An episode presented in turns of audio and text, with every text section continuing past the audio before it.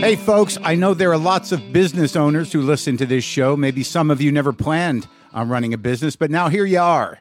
One thing you've always got to keep in mind is how much you're spending on your operating costs. That's one of the first things we had to keep in mind with WTF. And with things costing more today than they did when we started, you want to keep your expenses down. To reduce costs and headaches, be smart and use NetSuite by Oracle, bringing accounting, financial management, inventory, and HR into one platform and one source of truth.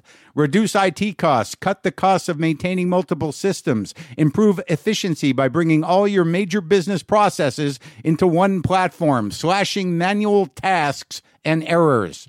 By popular demand, NetSuite has extended its one of a kind flexible financing program for a few more weeks. Head to netsuite.com slash WTF for more. That's netsuite, N E T S U I T E dot com slash WTF. Lock the gate!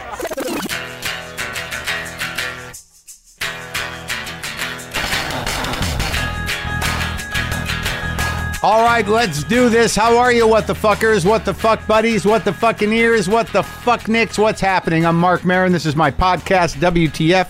Welcome to it. How's it going? What's happening? Hey, I, Florida people, Florida and south of Florida and all over the South. I hope, uh, I hope you're okay. I'm recording this on Sunday. I know things are getting gnarly and shitty and bad. I just hope uh, I hope you guys get through it. I don't know what I can do or what I can say, but my thoughts are with you. And uh, my mother's down there, and I've been trying to text her. I, I don't know where what exactly is happening, but uh, I hope uh, hope mom's okay. I hope you're okay, mommy. Uh, you know I could probably do this on the phone today on the show. Ken Burns and Lynn Novick they co-directed the new documentary, The Vietnam War, that premieres on PBS next Sunday, September 17th. It's, uh, I think it's like 10 parts. I've watched all of them. I'll get into that a little bit because um, it definitely blew my fucking mind up. That is for sure. It is just awe inspiring, this documentary. Yeah, You know, he's done documentaries before that are mind blowing. But this is this is nuanced in a way, and the depth of it is pretty astounding. So, so that's coming up in, uh, shortly. I did also want to mention that the release of Waiting for the Punch is upon us, folks. It's one month away, October 10th. So go pre order your copy now at WTFpod.com or marcmaronbook.com and upload your receipt on the pre order page to get a book plate signed by me. I've been sitting there at the dining room table signing the book plates. That's what I've been doing. Again, also, I want to thank everybody for the tremendous reaction and response to my special. I'm proud of it. I'm glad you guys are enjoying it. I, I put a lifetime's worth of work and experience into that special on Netflix that you can watch now, Too Real. If you haven't watched uh, my comedy special, Too Real, on the, on the Netflix. So I get, I guess for those of you who like to keep up with my life, I should um, I should tell you what's going on in my life. It's been a, a pretty uh, exciting weekend this last weekend.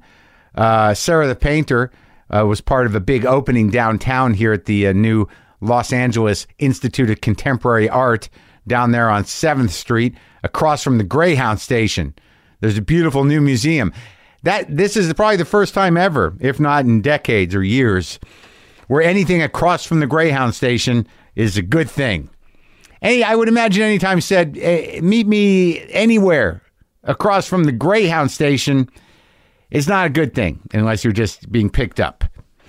But uh, but this is right across from the uh, bus station down there, and she's got a big uh, work on site there on the wall. She was up on the scissor lift painting this thing, man. It's a big thing. Looks great, and the show. Uh, the there's another installation inside, and the show there uh, that's there is is is great. The space is great. So if you're in the LA area and you want to see a, a beautiful new space for the art for art, go down to that LA Institute of Contemporary Art. But make sure you notice as you walk in to the left the astounding and magnificent uh, painting that is there on that wall. It's not just a painting. There's other elements involved. All right, we're you know, this is some uh, some deep abstraction, folks. This is the big shit, the big work that Sarah the painter does. So, So that w- we went to the opening of that, and uh, I I, uh, I enjoyed the museum, and I I liked looking at the art people, and I and I met uh, artists. Not my world. Feel a little uh, a little intimidated by it all, by by that. But right now, I'm feeling a little intimidated by everything because I no longer have my buffer. I no longer have my nicotine, and now the you know the gaping hole is just open. It's open, and it wants to drag me into it. The weird kind of vulnerability and insecurity and second guessing that happens when you let go of the thing that protected you from yourself at least mentally that that that thing that wall that that you could feed between you and your fear oh oh this this warm blanket of nicotine over my heart and mind gone and the, and the caffeine is just tea caffeine, which is nauseating and kind of just flatlines. I mean, it gives you a, a nice perk, a nice level, a nice sort of uh, hum, but it doesn't give you the you know, pow, man, my brain is turned inside out. But I, I'm dealing. All right, so here's here's some exciting here's some exciting news. I told you, you, you know how much I love Randy Newman, and I told you I wanted to hang out with Randy Newman. It was awkward because I don't, you know, I always I don't do that. I don't reach out, but I reached out to uh, his manager, and she put it in his ear. Well, anyways, I get an email a few days ago from her. Do, you, do I want to come to this benefit? Randy's playing at a benefit for the Silver Lake Conservatory of Music. And I'm like, yeah, that sounds great. Knew nothing about any of it, but I knew I would get to see Randy Newman play at a small event, which I was very excited about, and maybe hang out with him a little bit. Great. I said, yes, Sarah and I would like to go, and uh, we're in. And then a day before the event, out of nowhere, I get a call from Flea from the Red Hot Chili Peppers. Now I'm not dropping names here. I, have never, I don't, I've never talked to Flea other than when he was in here. I, I don't know what what was happening. He asked me if I wanted to host that benefit. And then, then I looked it all up and put it all together. It's his conservatory. It's the thing he started to teach kids in the community and bring kids a musical education here in Silver Lake. And uh, and this was the benefit for the school. And it's Flea's thing. And he and I go, oh, I'm going to be there anyways. He, he didn't know that, but I, I was glad to help out for the kids and and be part of it. So I went to the thing, which was great. The school is great. The Silver Lake Conservatory is, is a beautiful facility, and they do a great thing over there for for kids and music. But I get there, I'm sitting at Randy's table with Sarah and like uh, four of Randy's kids and their uh, significant others, and uh, Flea's there, and Owen Wilson is there. And I met Michael Keaton's son, who came up to me and said that he liked my interview with his dad. It was all very, you know, it, it's just it's it's a whole other world, man. I'd never seen the Chili Peppers live, and so the the the act the the acts were they did a chamber music thing with the kids, and then I brought on the Red Hot Chili Peppers, and th- there was maybe three hundred people at this thing, maybe maybe four, maybe. It was an outside thing uh, in a tent situation, nicely done. And I brought them up. I ne- and I said this is exciting for me. I've never seen these guys perform live. Mean, to see them like I was like two tables up from the stage, and they were great. They fucking bring it. And then um, there was some things, uh, a little this and that video, some other stuff. Then Randy goes up and just sits at that piano and does a half hour. Some of the best songs. He did Marie. He did Short People. He did Birmingham. He did Sail Away. He did You Can Leave Your Hat On. He did You've Got a Friend in Me. And then at the end, before his final number, he said Marc Maron wanted me to play this song, and he played Guilty, arguably the greatest song ever written, right there in front of me. And I, I cried a little bit, as I do every time I hear that song. Really an amazing uh, experience for me all around to see him hang out with him and and watch him play those songs those songs he did political science and the new song putin uh, about putin just great and then Anderson .Paak was the last act who i didn't know i had to do all this research on everybody i didn't have to do anything i did like five minutes up front and uh, did a couple of jokes that were probably a little too cynical uh, for the event. Threw John Mayer under the bus for no real reason, because he the one of the things you could get at the auction was a, a guitar lesson with John Mayer, And I said, well, that you know that could go either way. That experience, depending on how you how you look at that guy for the hour you'll be spending with him. Got a big laugh in the room. Anyways, I did fuck up one thing. I brought up uh, Anderson .Paak as Andrew Pack, and some guy yells at me like it's Anderson, and I'm like, oh no, am I that old guy? Am I the old guy that can't get the you know musical sensations name right? But you've seen me do it on this show. I, I guess I am that guy. That was the one bit of embarrassment I experienced the entire night. It's Andrew Pack and the Free Nationals here. Andrew Pack, bring him up. How about that kid, Andrew? It was a great event. So, the Vietnam War, the documentary, Ken Burns, Lynn Novick, co directors, it's going to bring you through the war. And look, I'll admit my ignorance, uh, blind sides, most of them.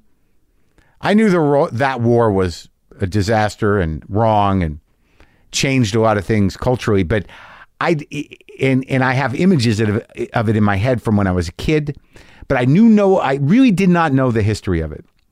I really didn't. And it, in, the, the amazing thing about this documentary, you see our America become disenfranchised with the government, with the war effort, with where you know culture was going, with transparency, everything. It's the battle lines that were drawn then are the ones that are still polarizing this country now in a lot of ways. And the fascinating thing about this this documentary is you get the full backdrop to what happened to this country and to Vietnam, you know, during that war from all angles. They talk to American vets. They talk to American uh, military personnel. They talk to American officials from the time. They talk to vets from from all sides uh, in terms of how they feel about the post-war, you know, how they dealt with that war. They talk about the anti-war movement, about race in the war, about about uh, um, you know the dis uh, the sort of disillusionment that happened over time, the strategies. But they also talk to the other side. They talk to the South Vietnamese. They talk to uh, South Vietnamese army. They talk to North Vietnamese army. They talk to uh, Viet Cong, uh, and they balance it all out. So you really get both sides of this thing, which uh, is really astounding, and it's it's it's really a, a masterpiece of documentary. It's it's heartbreaking and it's mind blowing and it's historically important, and it'll give a lot of things context in terms of what happened in America to sort of the major shift from whatever the 50s was or whatever it pretended to be to where we are now. And a lot of it hinges on Vietnam.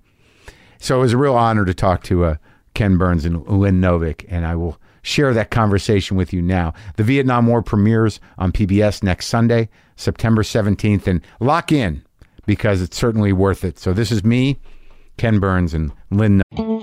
Sometimes I wish I paid more attention in school, or in some cases, any attention at all. There are probably a lot of things I could have gotten more out of, like literature, and now it's probably not in the cards to go back to school and study the classics. But luckily for us, there's a new podcast called The Foxed Page that dives deep into the best books of all time. This is basically like the best possible college English class, but more relaxed and fun. No pressure of grades or needing to prepare something to say in class. It's only the books you want to read and know about presented by best-selling author Kimberly Ford.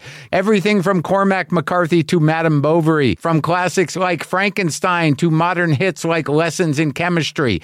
I love Ireland, but I missed the boat on James Joyce. The Foxed Page has a three-part series on Dubliners, and that's a pretty great starting point. Want to get the most out of what you read? The Foxed Page is for you. Get it now wherever you get your podcasts. Novick.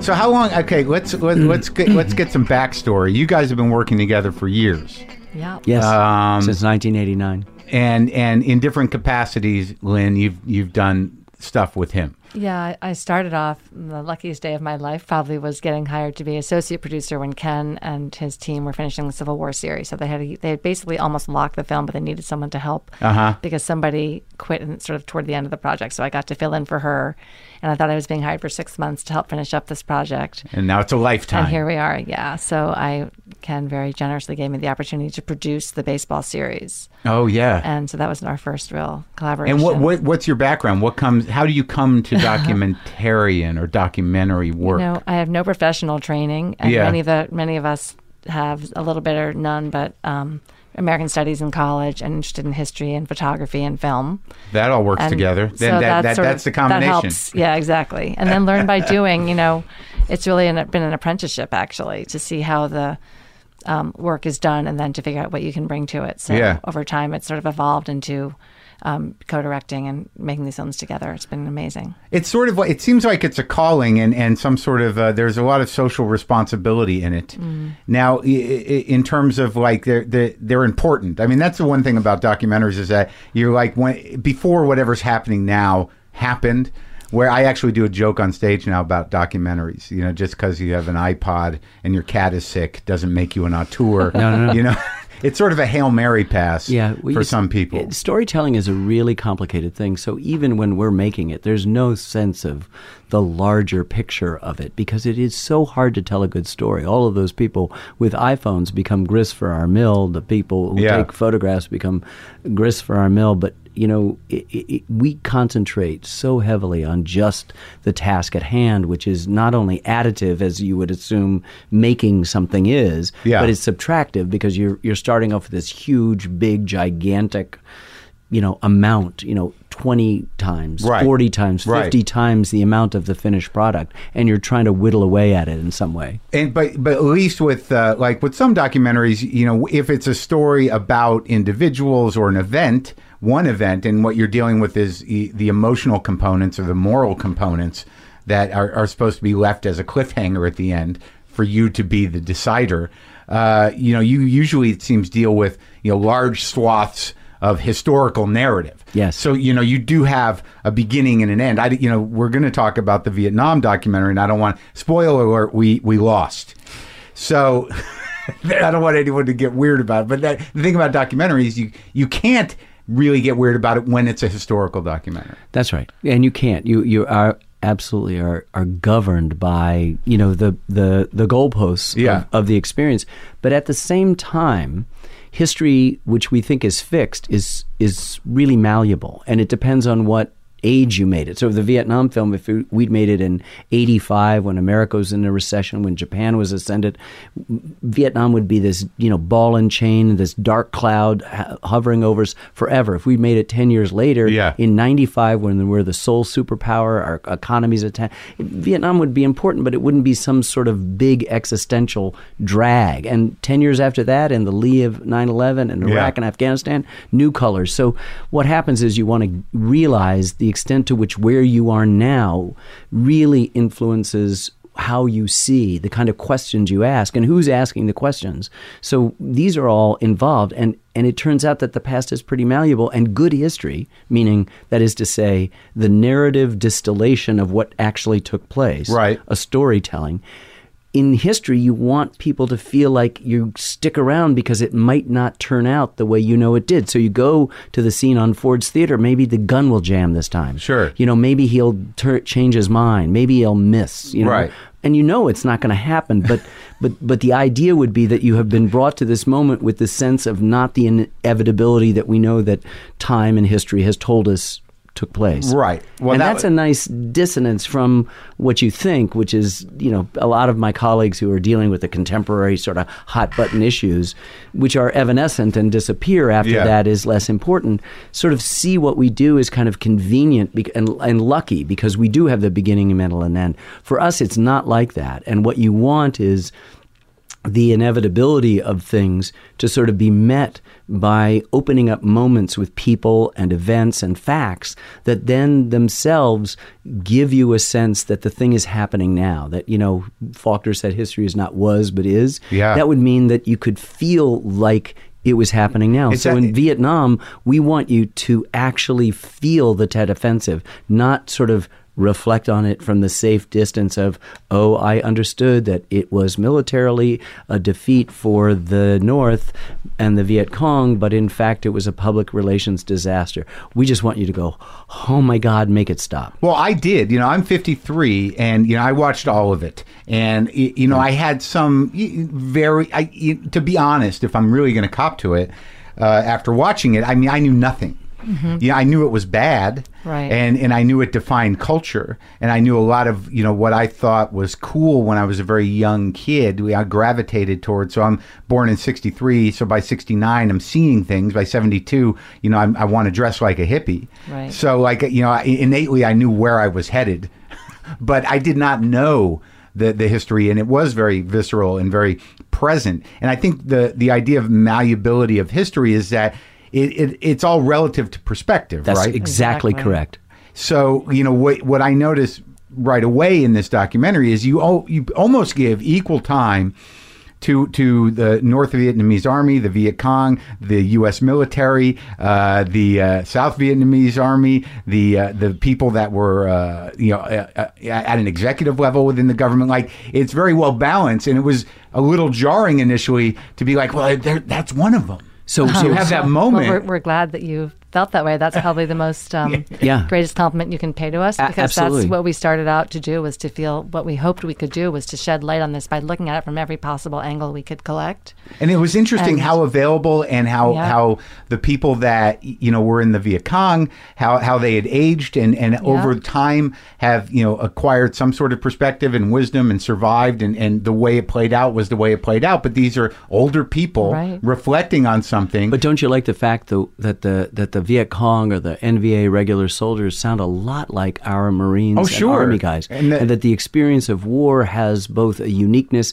and a commonality. The terror must be the same. the The effects of that terror must ripple down, and certain societal pressures might make it easier to express or less easy to express for whatever psychologically positive way. But when when when the Viet Cong guy looks through the bush and sees Americans crying over the dead and said, "Boy, they have the same humanity." I hadn't realized they have the same humanity as we Viet Cong. yeah, that was a stunning I moment. mean, we Vietnamese. I mean, it's a stunning moment because, and that's what it is. What you want to do is create an atmosphere in which more than one truth can obtain because the way we live, particularly today, is to decide like good, bad, right? It's binary one, zero. Red childish. state, blue state. It's completely childish. And there's nothing in life that suggests that things are so crystal clear. And so, what you want to create is an environment in which whatever preconception you come in, maybe zero, uh, honestly, about Vietnam, but it's there and you've got, you know, your background and you know what you think. But you want that to be kind of neutralized by a combination of perspectives that some of which you don't subscribe to, but you realize that if you extend to them the courtesy of listening, of your attention, and it matches with other stuff, all of a sudden you're receptive to a bigger story. So as you see, we unpack the story of Vietnam and then we repack it, sort of hopefully liberating as it did us as we made it. Liberating us from the preconceptions, hopefully liberating our audience from preconceptions. Right, and, and and it definitely did. And I was approaching it with a sort sort of uh, a certain amount of uh, shameful ignorance, in the sense that We, we love that. There's no shame in that though, because honestly, No one shame of the in ignorance. one of the reasons why we set about to do this is because we think it's fair to say that Americans don't know much. Just as a country, we don't know much, and we don't talk about it in an informed way. And there's good reasons for that. Yeah. it was so traumatic and painful, and sort of unsettling to our sense of who we are as a country that it's just hard to talk about. And people avoid talking about it and avoid teaching it and avoid. I mean, we're basically the same age, and I never studied the Vietnam War in school. Yeah, I don't and- know anything but, uh, about you know, it. But let me just interrupt know. you, kids, Yeah. and just say, you know, I'm 64. I lived through this. I thought I lived in Ann Arbor, Michigan. I thought I knew everything about the Vietnam War, and and day one for the next 10 years was a kind of humbling, you know, of of what you didn't know. And and when you started this doc, when we started this Yeah. doc, you it's sort ten of years in the making. Oh yeah. Yeah. we've been working on it since actually a little bit longer. At the end, we Lynn and I made a film on World War II called The War, in which we had followed the entire greatest cataclysm through the experiences and eyes of people in four Right, you found those. You distributed found those old dudes that Yeah. could Yeah. talk about it. And they were at the end of their life. And I think part of that was the sense of how lucky we were is that they were just going out the door and we didn't want them to go before they told the story. But it was also all of the, the, the stuff that war churned up for us as it always does, as it did before on the Civil War, uh, you know, many years before that we just said, we just, I just turned to Lynn at the end of 2006. I said, we got to do Vietnam. And we, this, our film on World War II wasn't out until the fall of 2007, but we've been kind of plowing towards that ever since. Not that we haven't done other films, but this has been the gigantic Mack truck rolling down our consciousness, waking us up at night, making us worry. Well, why? You know, eh, having lived through it, eh, you, you know what? What was your life like then? Where were you? How So old were you? in- In '65. Okay, in '65, I was 12. We were living in Ann Arbor, Michigan. My Yeah. father was uh, glad you picked uh, '65. Uh, 65 is when Johnson ordered uh, ground troops on the ground. March of 65. I was 11, almost 12. The first one of the first teach-ins took place at the University of Michigan.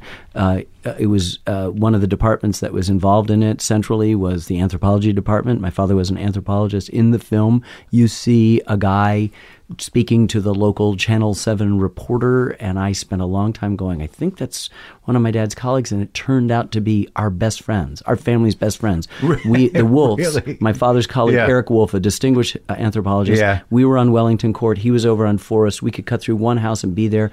You know, very important parts of my life I spent at the Wolf House, and there he was. And I learned this just within the last few years of a 10 year project. But when, but as a 12 year old, you don't really know the, the, the full range. But so by 70, you're 17. Yeah. And, you I'm know, worrying about getting drafted. Yeah. and the world and the country's coming un, unhinged. Yeah, completely. And and Ann Arbor, you know, we had some stuff, some Yeah. really heavy duty stuff, and I still have the memory of a police baton at the back of my head, and I had hair down. You know, You had the whole thing. You had brothers and sisters? I had a younger brother, Rick, who's a documentary filmmaker, and uh, we were all trying to get through. it. My dad, my mom had died uh, of uh, the month after the teach-in, and so the three of us were just trying to negotiate both the loss, but the '60s and being in Ann Arbor and uh, music. I mean, when you're talking about all the cultural influences, you know that Vietnam spawned, it also was in in turn influenced by those things, and not just Right. music that we think of, but civil rights and and women's rights and environmental stuff. All of that's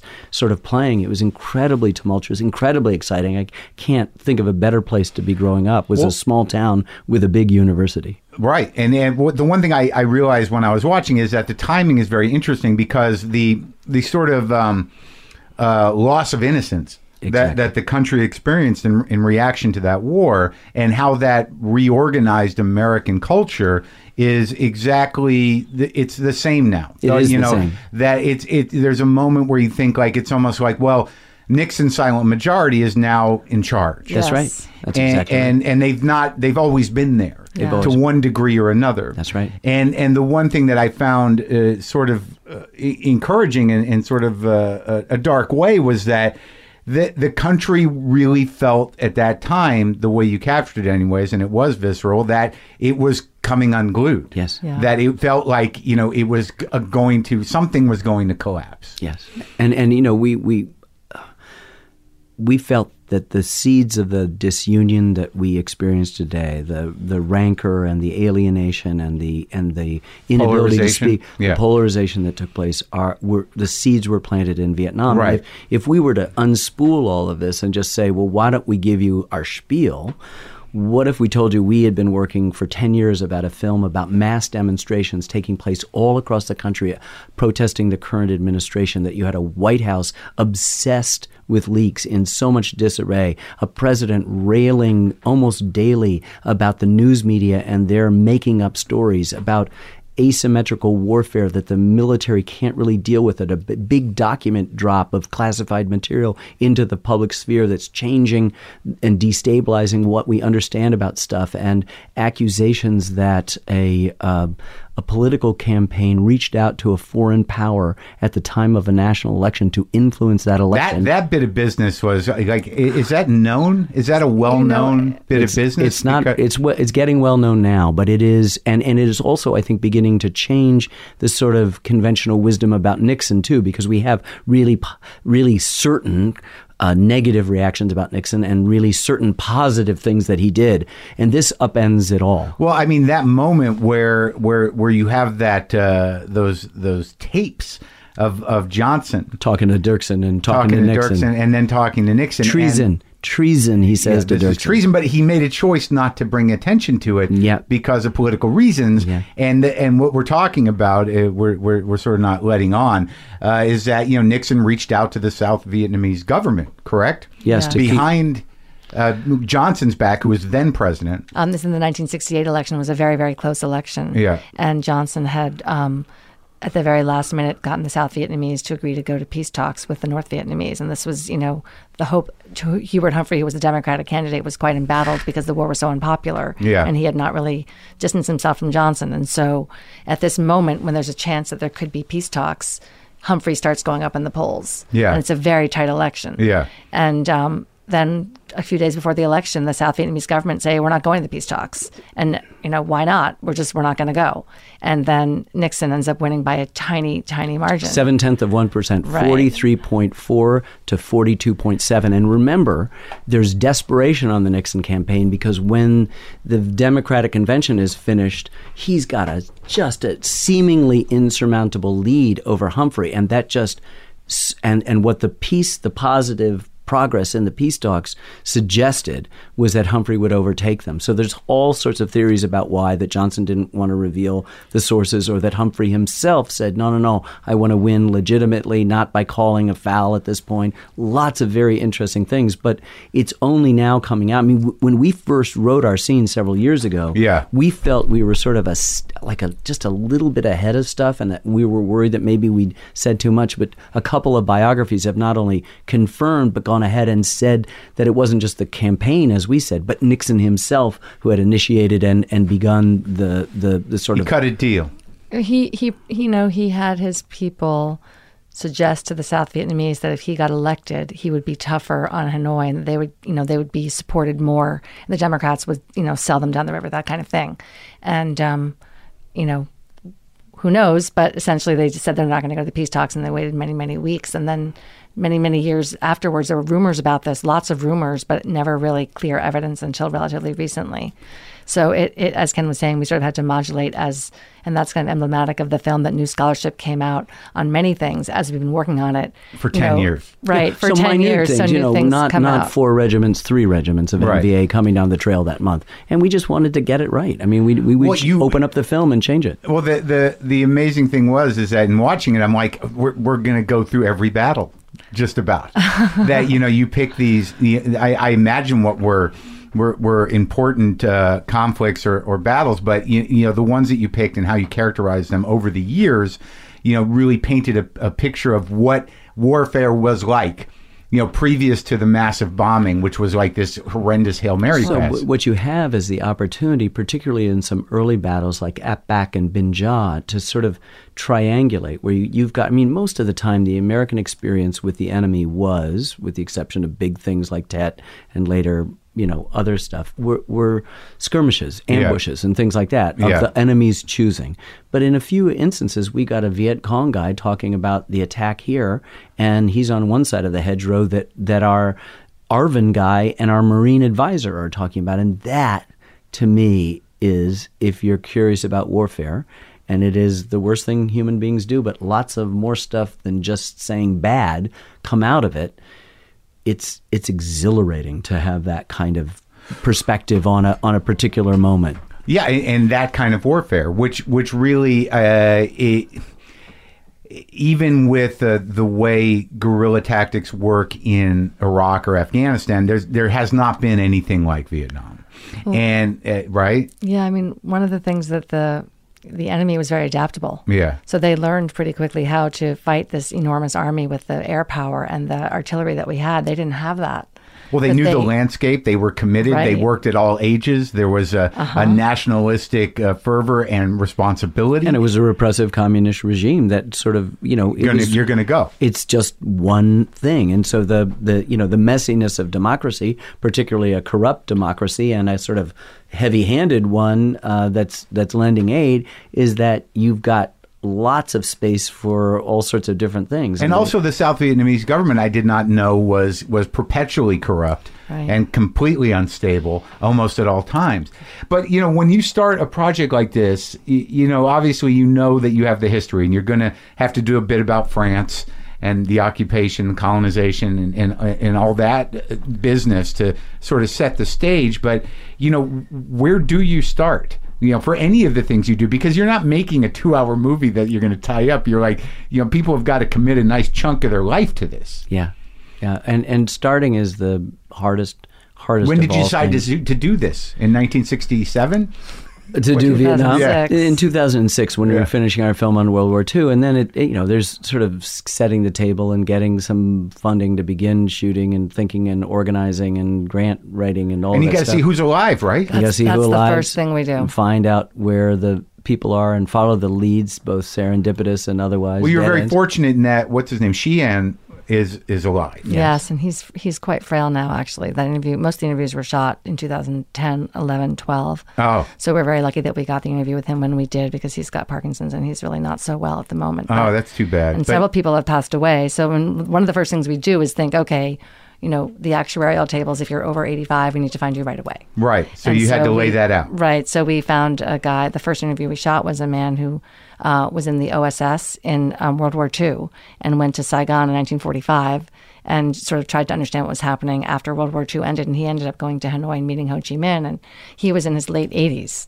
Wow. So he's actually still alive. Still alive. We, went, we saw him a few uh, earlier this week. So we're very happy that George Wickes will be able to see the film when it comes out. But we really start with older people. and you were able to tie then- it into that. Yes. It's fortunate because you know if you just had words and pictures to to attach this to you know American intelligence, World War II intelligence, you know things that had predated you know our even presence there at all. Right. Exactly. You know to, to sort of like incorporate it into the. Well, the- you know what we had, and the first episode is called Deja Vu because the, the French experience is so much uh, like what would happen to the Americans that it also permitted us an opportunity to, as the French experience uh, sort of unfolded in the late 40s and early 50s, to sort of shoot ahead to a decade ahead or a decade and a half ahead to an American experience that mirrored precisely that, that Yeah, represented the deja vu. But that also had the extra added Yeah. benefit of giving us all somebody to care about Americans that are going to then populate the rest of the nine episodes as we're doing the geopolitical Well, those historical choices table were great. setting. You the the choice to use. Um, hold on, I want to make sure I get names right.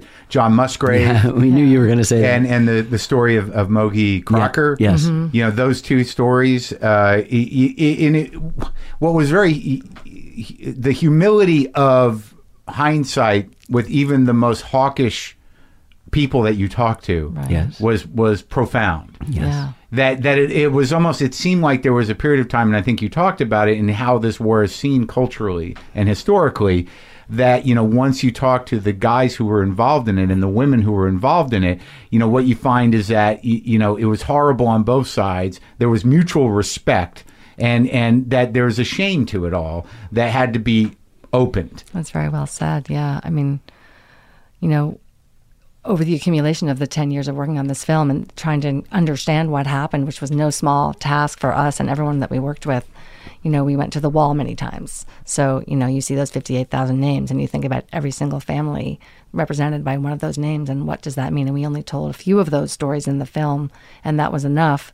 But then you go to Vietnam and you think about 3 million died and they have 300,000 missing. And, you know, it's exponentially more tragic for them than it is for us. And it's not like there's a contest, but you begin to kind of accumulate the weight of loss and grief and how people live with that and manage it, how societies live with it, how countries live with it, how families, individuals. and the chaos because this wasn't really a territorial war. This was not, you know, No. we got that country, we've held this line. So the so Musgrave says that in our fifth episode is that war is real estate business, meaning you take territory. And Right. He says you do not like to get wounded a second time Right. on a hill you've already taken, and that is one of the aspects that makes the Vietnam for the American strategy such a disaster. And and you know, uh, we're going we're falling back into history again, but the the fact that they knew, you know, f- pretty pretty clearly that it was unwinnable in the mid '60s, it, it's just devastating information. It It's- and- and, and to and to, to sort of concede to the fact that that what we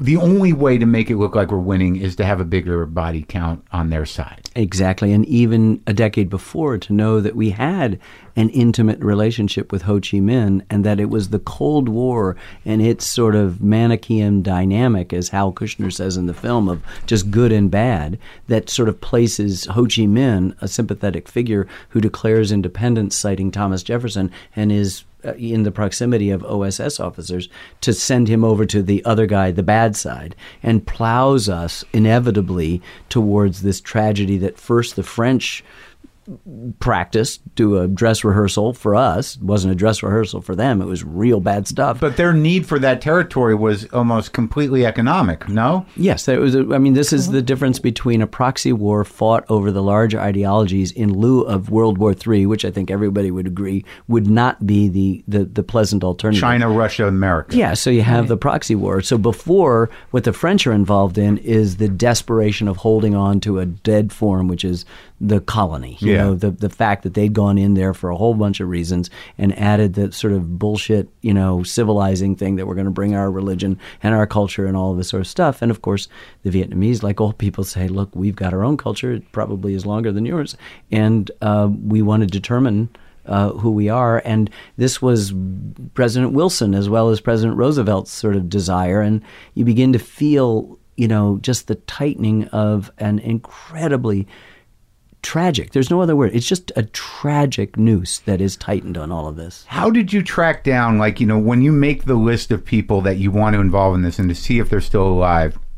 How do you accumulate those names? What are your sources? Obviously, American journalists, American soldiers, you know, some South Vietnamese. But you know, when you get into the into the the weeds of you know who's alive in the VC, who's alive from the, the mm-hmm. North Vietnamese Army, you know, I, I, I imagine some of them are still in power to some degree, or no? Yeah, yeah, yeah. Yeah. Well, um, I got to make many trips to Vietnam to try to figure all that out. Actually, not really possible to do that from here. Uh huh. Um, and we had a lot of help uh, with a wonderful Vietnamese producer that we worked with who was pretty well connected in military circles. And so we explained to him, for example, Ken was talking about a battle where we see from all sides. Um, we had found an, an American Marine advisor and a South Vietnamese Marine who were in a battle. So we wanted to find a Viet Cong who was in that same battle. And he went to local veterans organizations and talked to people and found some people that he, you know. Wow. So he, he did a lot of the legwork. His name is Ho Dang Hua. And our film would not be the film it is without his incredible legwork. And also, even once, you know, I got to Vietnam, um, working closely with him to have him help explain to people who we were. They weren't too familiar with our work or public television or anything like that. So, you know, what is this film about? What are we looking for? Because um, in Vietnam, the ordinary soldiers don't normally have a voice like that. Right. So they don't get asked, "What was the war like for you? Did Right. you ever see Americans? You know, what was who who was wounded? What happened to your family?" These are not questions that are normally discussed. They have sort of a pretty simplistic national narrative about the war, and they don't they get put into it behind this. them. They put it behind them. We And- won, and that's that. pretty much it right so you know um, they were open to sharing their stories because i think they wanted their i don't think i know this is what they said that they wanted their children and grandchildren to understand the truth of the war how terrible it was what they sacrificed the actual nature of the sacrifice not this sort of bloodless myth of the Wow. war and so they really you know once we sat down with the camera and we had to have someone translate for us obviously to explain Yeah. what we're asking um, it was pretty interesting that they were as open to communicating not just to us but to their own children and grandchildren to their fellow citizens to the american people what this war really meant and what they gave up and what they gained. And um, and so many women involved on the yes on that the- was a revelation. Right. That was a political thing i think for them that it was a you know a total war Yeah. a people's war. So Right. everybody had to get involved and children got involved which is obviously for our soldiers very complicated. Yeah. because how can you tell who's a civilian and who's an enemy if Well, yeah, children but- are looking for mines and all that kind of stuff? But there was a tremendous amount of pride in that and young women sometimes took up arms. Usually they were scouts and kind of helping out. There was also a whole core of people. This we had i mean we didn't understand this at all. The ho chi minh trail is a character in the film. It's a character in the war. To keep that conduit open yeah And They let's had- remember, it's not a single road. It's not like you know uh, the 101. Yeah. it's like a braided thing that goes in many different directions. And And by the cover of night, they're they're they're bringing in heavy artillery, heavy Right. artillery, being moved in th- from Russia and China, right? and we couldn't fly at night. So this is a huge tactical or strategic problem for our Air Force that we couldn't fly at night. So they knew that. So you know, this is the enemy isn't sitting there waiting to get bombed.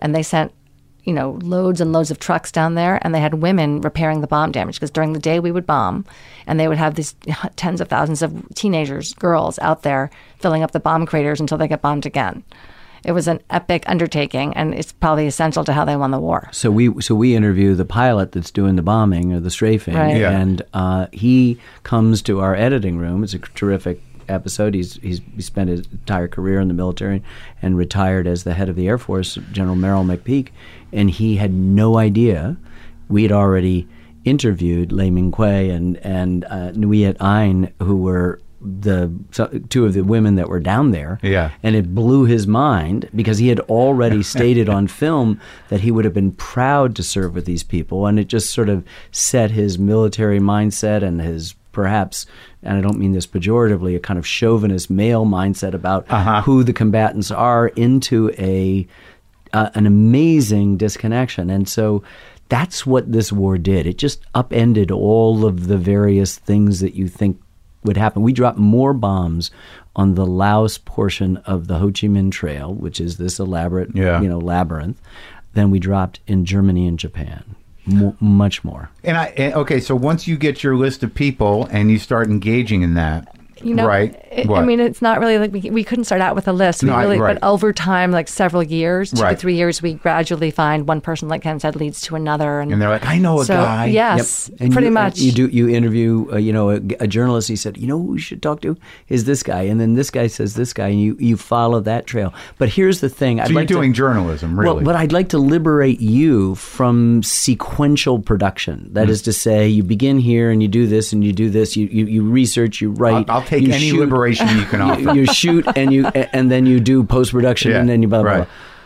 blah. We never stop researching and we never stop writing and we essentially never stop shooting either. Right. Even though editing is the single largest component of our production thing. so, you just get a, a, a you just So- keep adding to the mound of or, footage or and sub- interviews. or subtracting subtracting, too, right. or saying Later, though, I mean, Yeah. you, you you're not subtracting while you're but, doing it. But no, we may be we may have found out that we've done an interview. We, I mean, we w- halfway through editing, we met a woman who was born in Hanoi uh, or in the north. Yeah. what was would become the north had to flee because her father was a French. Uh, Oh, she's in it a lot. and she's in every Yeah. episode. Duong Van Mai Elliott, and she's an amazing story. But we're sitting there. Her husband is one of the consultants. She's one of the consultants, and we're having a debriefing after an episode one. And she starts talking, and everything she says, Lynn and I are furiously writing down. And finally, by the end of episode ten, we just said, "Lynn," I said, "Lynn, go get her.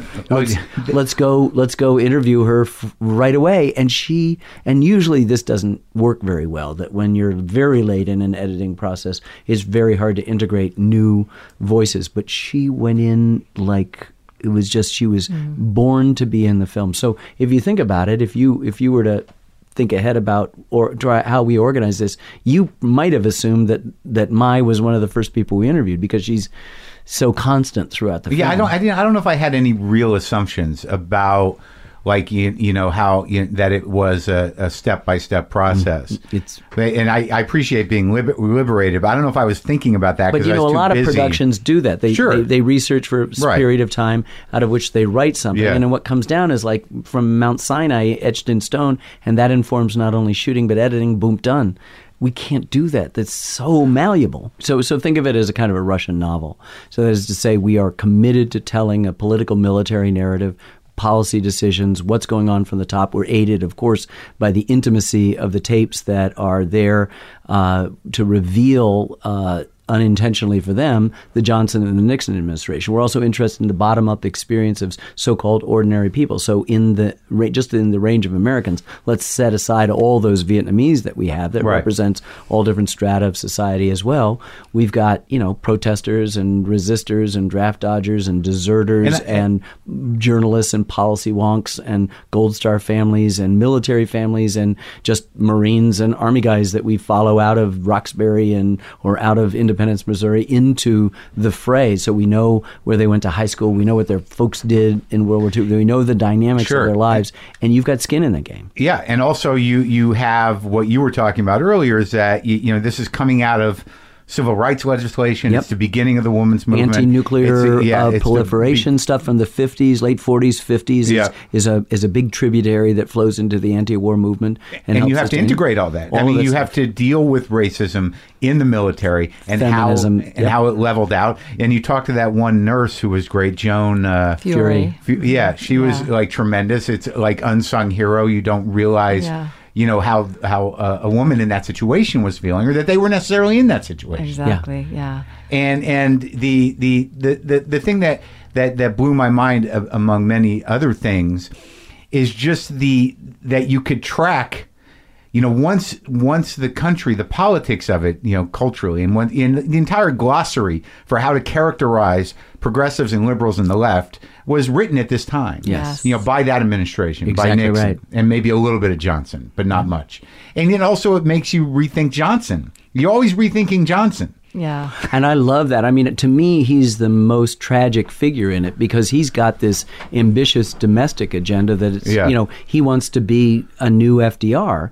And the Vietnam, he doesn't know about foreign policy, and he keeps all of Kennedy's guys and says, "I need you more than he needed you, perhaps." Yeah, yeah. And then he, you can hear in this, and you know, the the the domestic pro, uh, program off camera shrinking. And so, one of the projects that Lynn and I are are are going to do in the future is to do the make those domestic programs on camera. So. Oh, really? Yeah, and do his that- presidency so that the guns of Vietnam are getting louder and louder off stage and, and beginning to shrink the possibilities of this ambitious, second only to FDR domestic agenda. One of, oh, sorry. Go one, ahead. one of the things that you mentioned earlier about disillusionment, I think it struck us over and over again, and that is sort of the, the overall arc of the story. Actually, Yeah. what our country went through, and you know, because of these tapes, Yeah. you have this intimate access. Like we interviewed all these people, and they tell us their personal stories. We couldn't interview Johnson and Nixon if we had. I'm sure they wouldn't have told us such intimate things that Yeah. you can hear on these tapes when they've put Johnson might have. he might have. I don't know. You know, public figures are always kind of like creating their own persona and all that, right? A little cagey. Yeah. So, Yeah. and you know,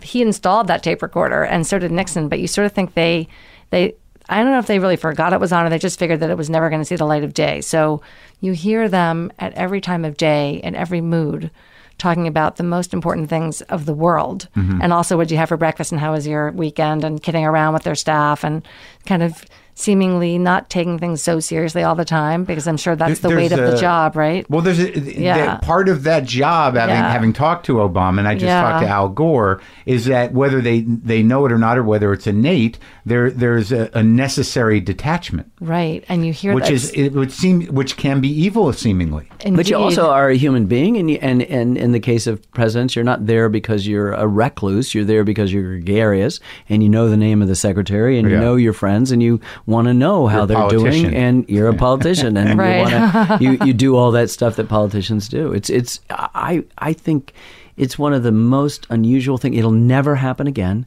That we have these two presidents, the two most important presidents with regard to Vietnam, there they should be just purely top down policy stuff. And then Johnson told me, or then the president decided to do this. But we can hear the anguish early on in Johnson. We can hear the cold and calculating realpolitik that that, that Nixon and, and Kissinger are, are, are practicing. You can you can hear these quotidian things that Lynn is describing, and what they do is they both humanize and they make no longer top down, but just joining the whole flow of all the other people bottom up, and that's a really great place to have a president in. Yeah, but they also from the, the the bottom up, the business of the voice of the uh, American people. Yeah. Uh, you know, collectively, you know, as the the war became seemingly more and more futile Yeah. and and heinous, that the momentum of public outcry in the way that it, it, it manifested itself was has never been seen since.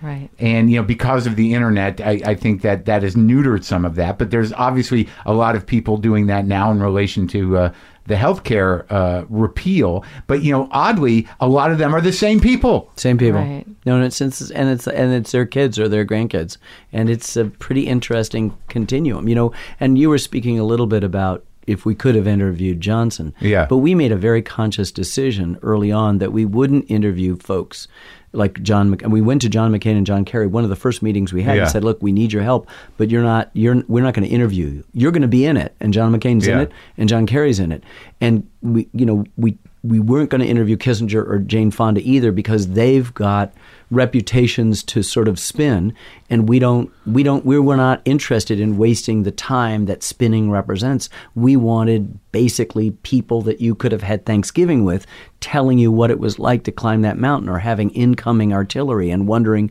you know whether you were ever going to get out and telling your mom I'm not going to come home Did I'm you talk to. John McCain? Oh yeah yeah And how and how did he help? uh, just, just I think in in I, I can't really say he uh, his his former chief of staff Mark Salter was one of our advisors and helped us understand his situation and helped us understand from a different perspective some of the things. John Kerry, you know, we put his testimony before the Senate Foreign Relations Sure. Committee is in, and, and John McCain. We learned things about that McCain incident of, of his capture uh, that goes beyond kind of what is just generally known about it, and and that's important. And, and we, Lynn and I, had the opportunity recently, uh, a few months ago, to go to McCain, you know, ostensibly to have a few minutes to share stuff with him. And he actually stayed and watched m- twice as long uh, stuff and was incredibly emotionally engaged. Didn't want to see anything about him. Wanted to see the North Vietnamese stuff. Wanted to understand. wanted that to understand that, and it was to his credit Yeah. that he was so interested in some of the things like the exemptions that were granted to He- the he high probably had no party idea. officials. Right. No. No. And I think that that's the thing we found from a lot of even the scholars who've worked magnificently to expose new information over the intervening 42 years since Yeah. the fall of Saigon just know their little area. And so we were able to aggregate all of that new scholarship, bring in all of the testimony of veterans, try to integrate it, aggregate it into one place. And so we would find our veterans and our scholars saying, I had no idea about this. Well, and yeah, then they'd say, "Now, with regard to this, I think you should think about doing it this way because there's your thumb is on the scale here. There's too much emphasis Oh, on yeah. this." Who are those Or, people you that were giving you that kind of input? Wonderful stuff. Historians from West Point and from the war colleges. I'm sure that the idea that you're getting, bo- you know, three sides of one conflict must have blown their Well, minds. I think it, they, they kept saying, and it was really nice to hear that no one's ever told this story this way in a book, in a film, in a, you know, in any form because of the access that we had to the Access to- Vietnamese right, and also right. the perspective of time and the tapes Right. and all the different things we've been talking about. And sitting in the screenings with our advisors, you know, they would sort of not just tell us to fix things, but they would have discussions among themselves because they came at it from such different places. Malleable. And so we would be Yeah. sitting there sort of it's our, one of our favorite things to do is listen to them argue about whether Westmoreland was right or wrong about this particular thing or whether Johnson really meant this when he said it or what was the imp- impact Yeah. of this decision or that decision. Uh-huh. You know, um, we learned a lot just listening to them argue with each other and um, trying to kind of find, we never try to find a middle ground because Yeah. that's sort of banal and boring. Right. But try to find the right answer. and let me what I wanted to just Yeah. interject for a moment is this is the time for the commercial uh, for public broadcasting. Yeah. Because there is no other place that would have dedicated more than 10 years and the extraordinary resources in order to do this so much so that there is not a single book or a, a film out of the marketplace that our scholars and our veterans are telling us that has happened. And it's not to toot our horn, it's just saying we are so grateful to have actually been able to spend our professional lives in an institution that would even permit the notion of this. And it's it just literally, I mean, people could say, oh, the marketplace will this. Well, when your house is on fire, you don't call the marketplace. Yeah. And in this case, the only place that would, would put out this fire was public television. That's beautiful. It's great. Now, who who were these advisors? So Ed Miller, who is at Dartmouth, uh, who is a fluent in Vietnamese, is Uh-huh. a, a scholar. Uh, Fred Logevall, who is uh, a sort of how would you describe Presidential historian. A presidential historian who understood policy and could help us in the nuance. You know, everybody wants to say, well, you know, if Kennedy had lived, he wouldn't have gotten us into this. Well, you know, it's a really interesting dynamic that we don't have to didactically even raise in the film. We could Yeah. just tell you what happens and what the handoff is and who the personnel are and what those personnel recommend to Johnson and what Johnson does. He's he's a free agent here in a way. So it, it's it's it sort of renders sort of moot some of these tropes that we sort of discuss at the cocktail party the about shoulda, woulda, couldas? shoulda woulda couldas Yeah. and and that's it what happens is is that you find when we employed scholars who knew what happened and we were interested in saying what happened now Sounds like a whole other documentary. well, with with with, with them come with them come Yeah. arguments. Right. And uh, many of the other people that we didn't do because it would have been unwieldy have arguments. But arguments aren't the same thing as facts. So I'll give you a really good example. There is Uh-huh. within the Vietnam debating society this thing that if if um, Westmoreland had been fired earlier and Creighton Abrams, his deputy, had been advanced, we would have won the war. That is an argument, a woulda, Right. coulda, shoulda thing. All all our job is is umpires calling balls and strikes. We're saying this is the point where he replaced Westmoreland and put in Abrams. Many people would think that Abrams would do something, but in fact, there was no real significant change. So it's either going to enrage those people or they're going to say, "See, I told you if it would have been." I thought, But I think you can look in the eyes of a French guy, Yeah. you know, 30 years before and go, "This isn't going to work out." You know, one very of Right. well. one of the real privileges of this project was bringing some people from Vietnam who were scholars to Yeah. come and watch the film. And there's a, a man that you meet in the film named Huy Duc, who's in he's a scholar and a writer, and he has studied the war, and Yeah. he has access to information that no one else in America has. Yeah. And he came to screening and you know watched the film and try, sort of helped us understand what was happening in Hanoi, what was happening on the ground in South Vietnam, what was the perspective of ordinary soldiers and of the leadership, and we couldn't have gotten that any other way. And whenever he spoke, everybody just listened. Yeah, we just shut It's up. Really and quite and another something. teacher who was Yeah. not fluent, it, it, didn't speak English at all, but spoke uh, a little French. Actually, a lot Win of Nop. French. Nguyen Ngoc, who's Yeah. this beloved. He was a foot soldier, but became a kind of celebrated teacher and Yeah. and, and historian in Vietnam. He came too, and and it won't the same thing. We'd already interviewed Huy Duc, but we pushed him in front of our cameras again after he spoke up at these meetings. But when Win Nop came, we just went in and he's wonderful. I mean, he gives us this incredible thing about he's in the jungle, and I've seen animals, wild, ferocious animals, and they don't kill unless they're hungry.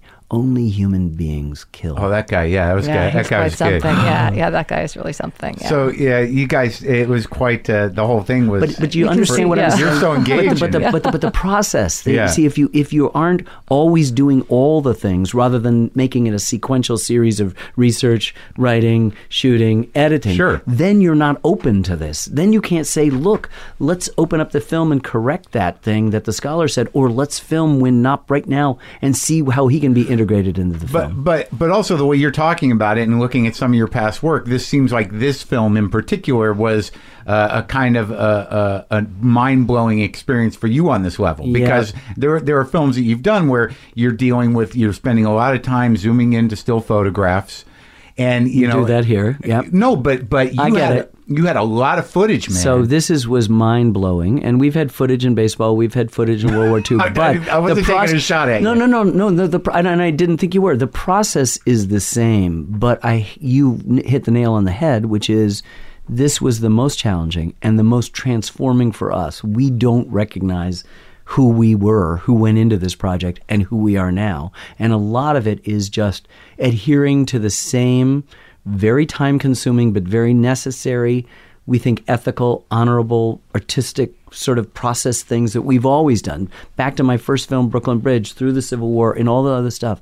But then with this huge megillah of a subject in which we've had to triangulate from every which And way. also, one side was relatively unheard. Yes. and and this is also not unlike a lot of your other films, a, a, a film you ostensibly about America. Well, you know, Think Right? from day Yes. one, we really said, yes, we're, we want to understand the war. We are Americans, and it's an epically important. I think you know the most. We've been saying the most important event in American history since World War II. So as Americans, we need to understand it. Yeah. But as Americans, even if we only care about Americans, we cannot understand it if we don't understand the Vietnamese, what what they did, who they were, who we were fighting with, who we were fighting against, what drove them, you know, why we failed. It would be an exercise in futility and navel gazing Yeah. to just focus on ourselves once again. And you know, we're we're asked a lot about Hollywood movies and other representations of the war, and so rarely do Vietnamese have any voice at all. And sometimes when they're interviewed, they're even given a voiceover, so you don't even hear their voice. You you know, someone else speaks for them. Uh-huh. And we felt it was extraordinarily important to just listen, just ask the questions, find out, and, And then just be them. present, find them. and we also spoke to Vietnamese here in the U.S. because many, you know, left the country after the war on the losing side they've come here and become incredibly productive citizens, but they have this kind of loss of their country. Many of them had to leave everything behind, like many refugees, and you know embrace a new life, but they don't talk about the war because it's too painful. So their children don't know what their life was like. They don't know their what you know what happened to their parents before this tragedy befell them. And so trying to excavate all of that felt like they're Americans too, by the way. Yeah. So they're part of our story. And, um, you know, at least if we've been able to get something from some understanding, deeper understanding of the American experience, it encompasses all of this. Yeah, I, I found that what what became really fascinating to me too, like along was following you know John Musgrave's story Yes. into the anti-war movement, and then you know realizing as public opinion shifted, and and the the morality. Uh, not morale, which was also diminishing. Yes. but the morality of you know what was necessary to, Well- to survive over there started to slip. This this seems to be the central question, really, what you're hitting on right now, which is, you know, if you're a citizen of this country, what do you do if our government is doing something that you don't think is right? Yeah, and if you're being lied to and if we're going in the wrong direction if you really believe that are you supposed to just blindly obey? Are you supposed to question? Are you supposed to protest? Or you know Wait if to vote? what do you do? Right. These are just profound questions. There's no easy answers but john musgrave's story is sort of you know he embodies that entire um, transformation of someone Anguished, anguished Right. journey through through all of those questions. And all yeah, and trying to reconcile So- your own idea of what America is with the reality you just endured. so t- traditionally filmmakers then impose their sort of lesson on it but we don't need to do that because we still want to honor the people who think that we should still be there but we also want to we feel that john musgrave's journey uh, combined with several other journeys are going to say it all and nobody's ever going to answer this to anyone else's satisfaction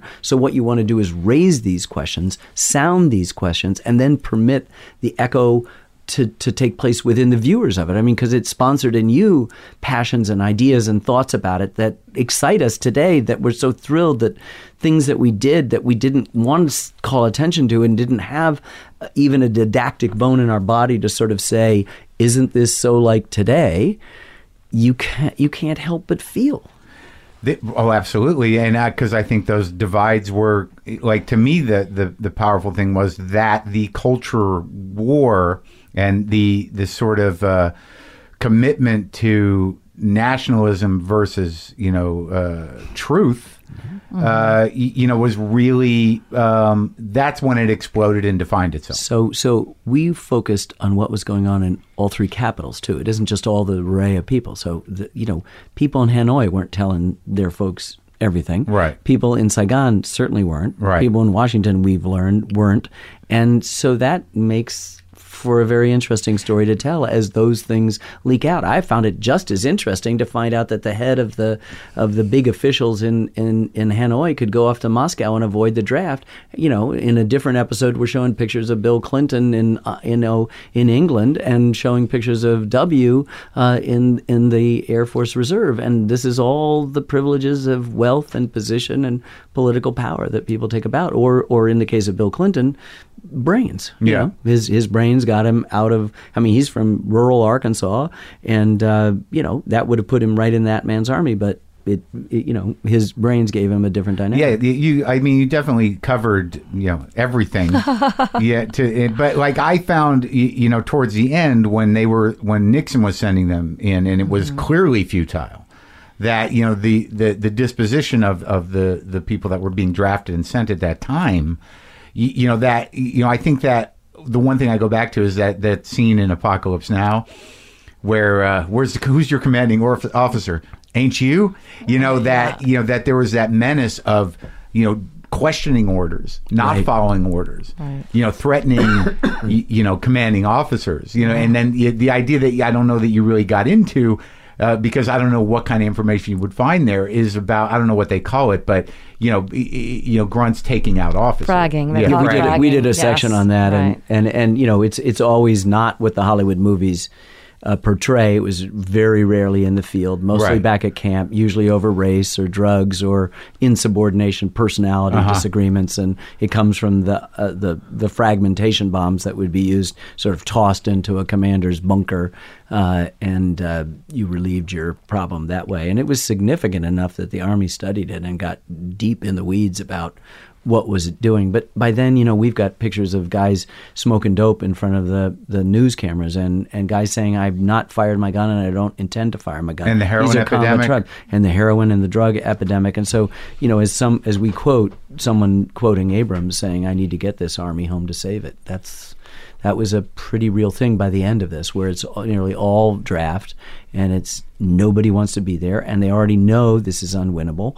and they already know that the tide of public at- opinion, if it hasn't completely turned, is in the process of completely turning, and and they don't want to be the last person to die in Vietnam, as John Kerry said. It's crazy. And and I, I imagine you must have been amazed at I was amazed at how much journalistic film footage. Yeah, courage. Wow. Yeah, they're you know. I hun- mean- yeah, um, we were just sort of just horrified to discover several hundred journalists were killed during the war trying to collect that footage. They were really up close and personal to what was happening. It's extremely dangerous. Oh, it felt And dangerous. I mean, that brave. added a Yeah. lot to what you wanted to The the, immersive- experience Right. to be. Yeah. Was that you're like, "Wh- wh- who is shooting this? We, You find yourself asking yourself that all the time, Yeah. right? And you know, there are Vietnamese photographers, they're American, they're from all over the world. I mean, the greatest journalists in the world, like we Converge on would expect, all went there. Yeah, and the access was unprecedented because the army, our military, did not restrict where they could go. So you could get a press pass, and you could just hop on a helicopter and go anywhere you want, basically. Right. And you know, their goal was to try to get somewhere where something was happening, so that they could find some action or go out on a patrol or something.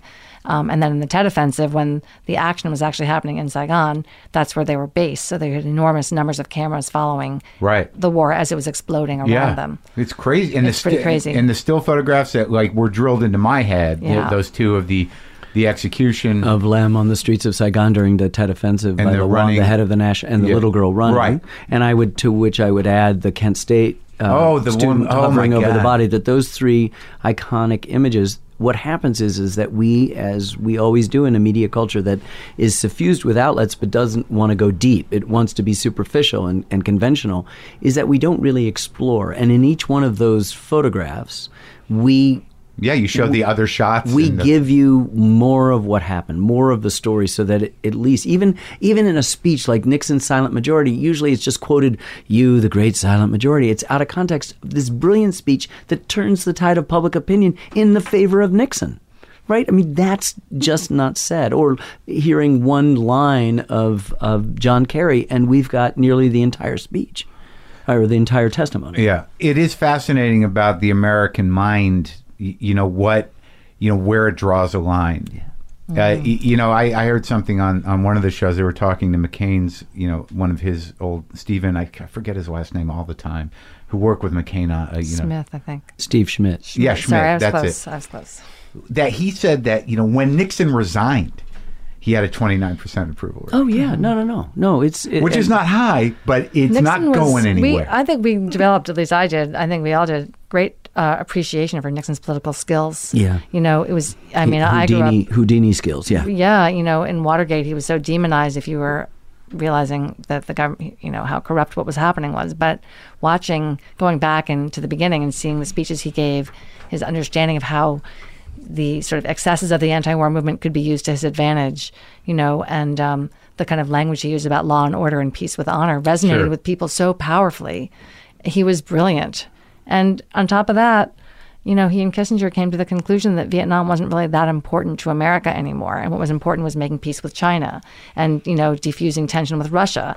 And that was actually going to be their legacy. And they just wanted to sort of fix up this Vietnam problem and make it go away, essentially. we're essentially. playing a larger game, Right. said. and it's a China game and a Russia game, a Soviet Union game, and a a re-election game. and this is yeah, this is old. the- this oh, is done. This is so- exhausted. yeah, Yes. it's over. So just I have to think get what out. you what you see is that from Truman on, Uh-huh. Eisenhower, Kennedy, Johnson, Nixon, even Ford, um, they are making decisions about Vietnam that are influencing foreign policy and also military strategy, i.e., lives lost. Yeah.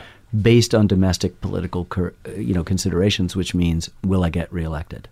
And that's Happening now. All the time. All yeah, the time. all the time. That's All the it. that's the other thing is that some of this stuff never changes, and some people are always going to be like, "Why don't you shut up and listen to the president?" Yes, Yeah. exactly. And, and you know what? If and, and conversely, if we had tapes of George Washington or Thomas Jefferson or Abraham Lincoln, we might be shocked at the at the sort of you know perhaps vulgarity of the conversations as you can hear in Johnson and, and, and Nixon at times, but also the you know the coldness of the realpolitik and and other times the anguish and the and the, the lack I mean what to me is stunning is to hear Johnson's anguish and then hear the speech he gives the next day or the day before s- oh, full right. of certainty Yeah. and whatever and it's all all right it's great same with with McNamara I mean they're all confident and and from the beginning inheriting notes from the Truman administration that are saying the same thing you know it is a big WTF I mean this is we could have called the film this you Yeah. know? so Well, what do you like? And I and I, I also like that the way you arced, uh, you know, the the arc of the film ends up with the design and and the engagement wall. with the wall. You know, and that that that you know, I get choked up just now thinking about that. Like, not unlike y- y- you know. Uh, uh, ground zero in New York, that there's going to be resistance from people who say, "How can you even possibly begin to think of how to make a memorial?" Right. And that thing, and that one guy who was like that to me, it looked like nothing. A ditch. A ditch of shame, I believe. Yeah. And then he starts to cry about the end of the sentence that he's begun vehemently and certainly opposed to what the wall represented. By the end of it, he is broken down because it proves the effectiveness of it. And if you can escape the binary stuff that he's a prisoner of at the beginning of the sentence and get to the place where he is at the end of the sentence, then you have not just an opportunity to appreciate the wall, but you have an opportunity to have a conversation about Vietnam, which we don't have because we've either stuck our head in the sand like ostriches, we lost, we don't want to deal with it, it was too painful, I don't want to talk about it, or it it set in motion such you know opposing divisions between people such polarization that you can't have a conversation about it without devolving into yelling almost from the beginning. So we're sort of saying you know what you can you can have this conversation. In war particularly more than one truth can obtain and we can help you see that that's the case we had no thumb on the scale we had no political agenda or axe to grind or some subtle narrative Yeah. thing that we're going to do. Obviously, we're going to bring who we are and try to learn what baggage we brought into it and learn pretty early on that we had to free ourselves of that baggage. But we just want to tell you what happened. And just what happened is itself so mind bogglingly complex, but also so compelling. And it reveals to us so much about human nature. We study war not just because of its bad, as I said, but because it also reveals stuff about love Yeah. and friendship and courage and, and, and fellowship and all sorts of stuff. And the people you met, I mean, there, there may not be like the Civil War. We didn't end slavery and didn't bring the country together or end fascism. And there's nothing redeeming about Vietnam. But in these individual stories, man, I it, it's in some ways cleaner than the Civil War and cleaner than World War II because you get right, because it is a tragedy, you get right to the heart of it. And you get, I think we got valuable information for ourselves and how to live our lives from this film and and and we hope by you know extension or osmosis or whatever it is that happens in in in film and art and whatever it is with our audience my buddy uh, Jim Loftus, who w- worked in the government for 30 years, yeah, he was with Kerry. He, you know, he did advance for several presidents, and he was with John Kerry uh, doing uh, work with him for like five or seven years. He retired from government, but when I met him in college, you know, in 1981 or 82, you would think he had been to Vietnam. He was a mm-hmm. freshman, and he would not stop talking about it. He oh. was obsessed with it, and I was like, I, I got hold of this, and, and he's like, Oh God, he's up in New Hampshire where you are, right? Yeah. And you know, he's just he's retired out of the government. He's just sitting up there, and I'm like, you got to watch this. And he he, I think he watched it straight. Like Oh, I don't wow. think he slept.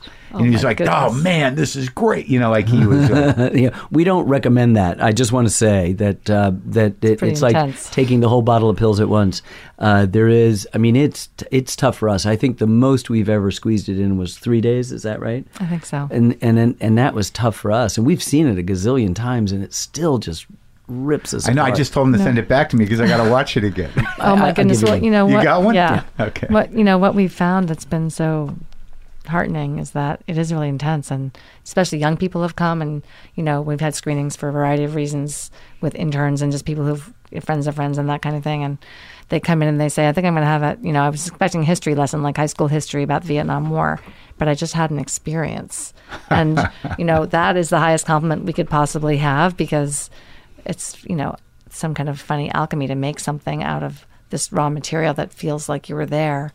Um, but we're hoping because of the way all these different points of views exist and people really sort of open their hearts to Well, tell their you- stories, we get a chance for people to have a different kind of conversation about this period and all the divisions that Ken talked about earlier. You know, we've had people in our in our edit room come in and not just consultants who are, you know, a little bit out of remove, but people who live through it who really don't agree at all. Watch the film. Agree then, about what? you know, should we be there?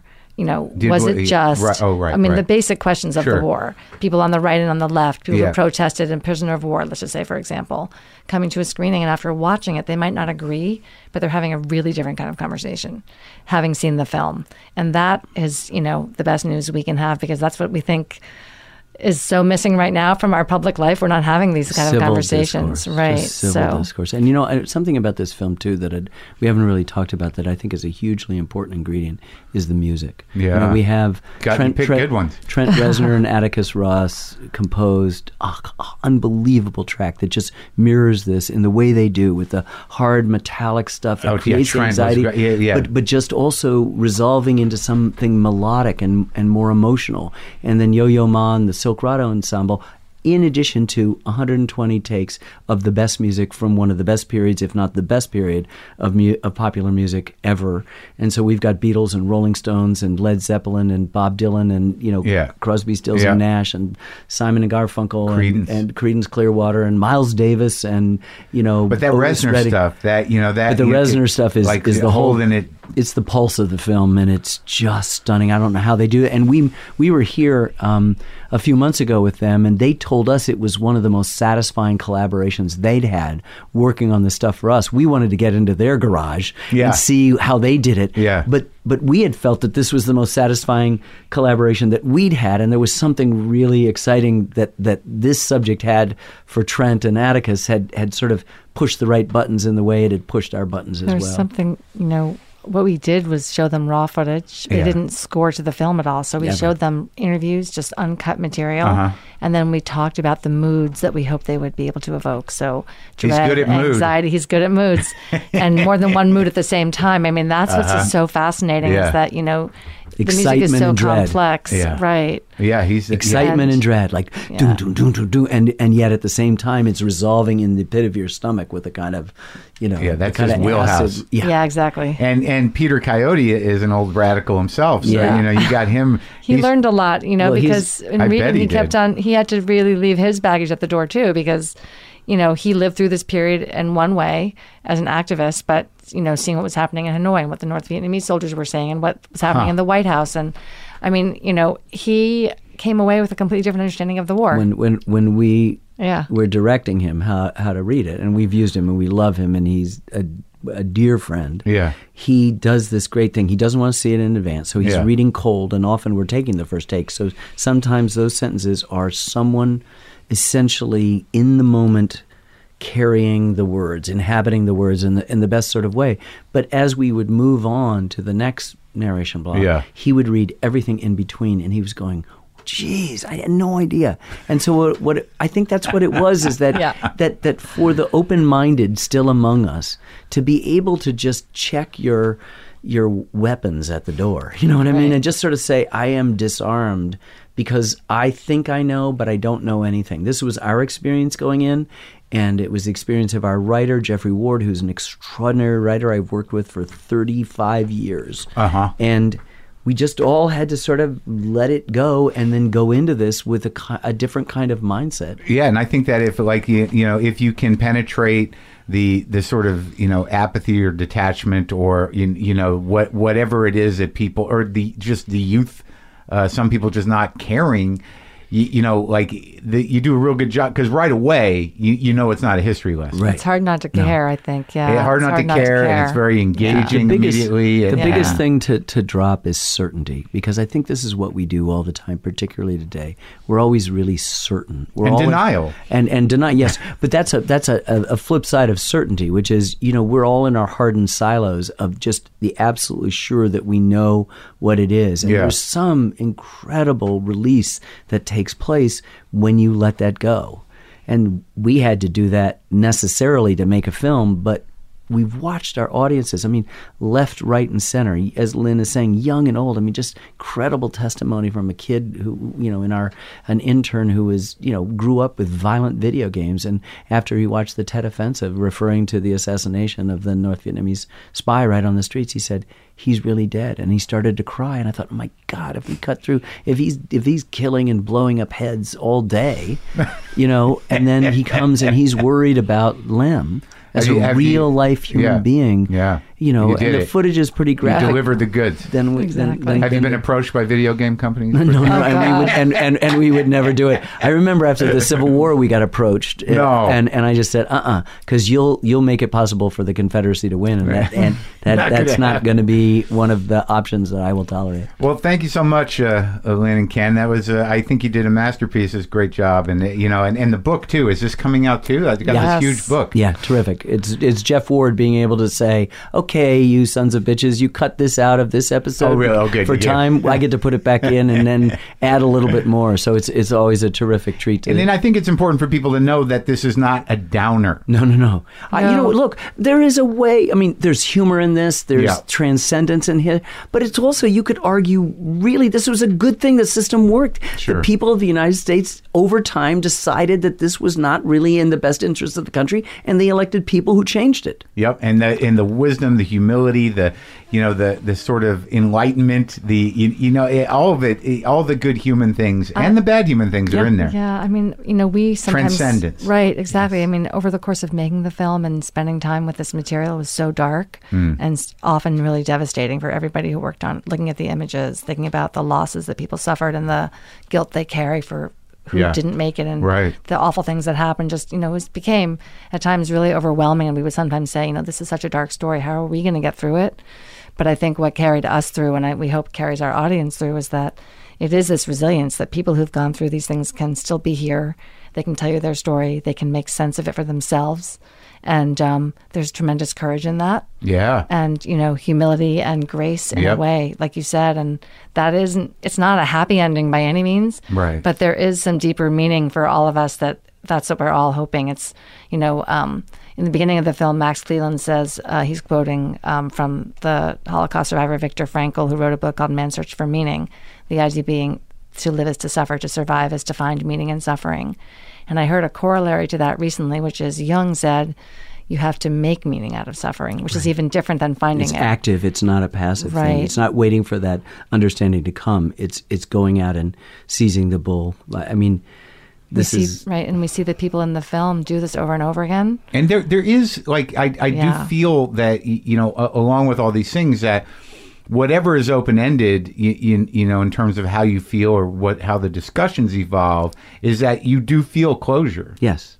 Okay, well, There you go. yeah, which is which is good, Right. It's given really- all that information. it is. No, it's really it's really really good, and I think a part the message finally at the end is is hopeful. It's it's you know South Africa had one of the worst passages of time, and they did a thing called truth and reconciliation. And Yeah. I think that what the film is attempting to do is suggest as close as what we can by the variety of the experiences what the truth of the situation was, and then it leaves open the possibility of reconciliation. Yeah, well, we need it right now. Amen, indeed. brother. Thank you so much, you guys. Thank, Thank you. you.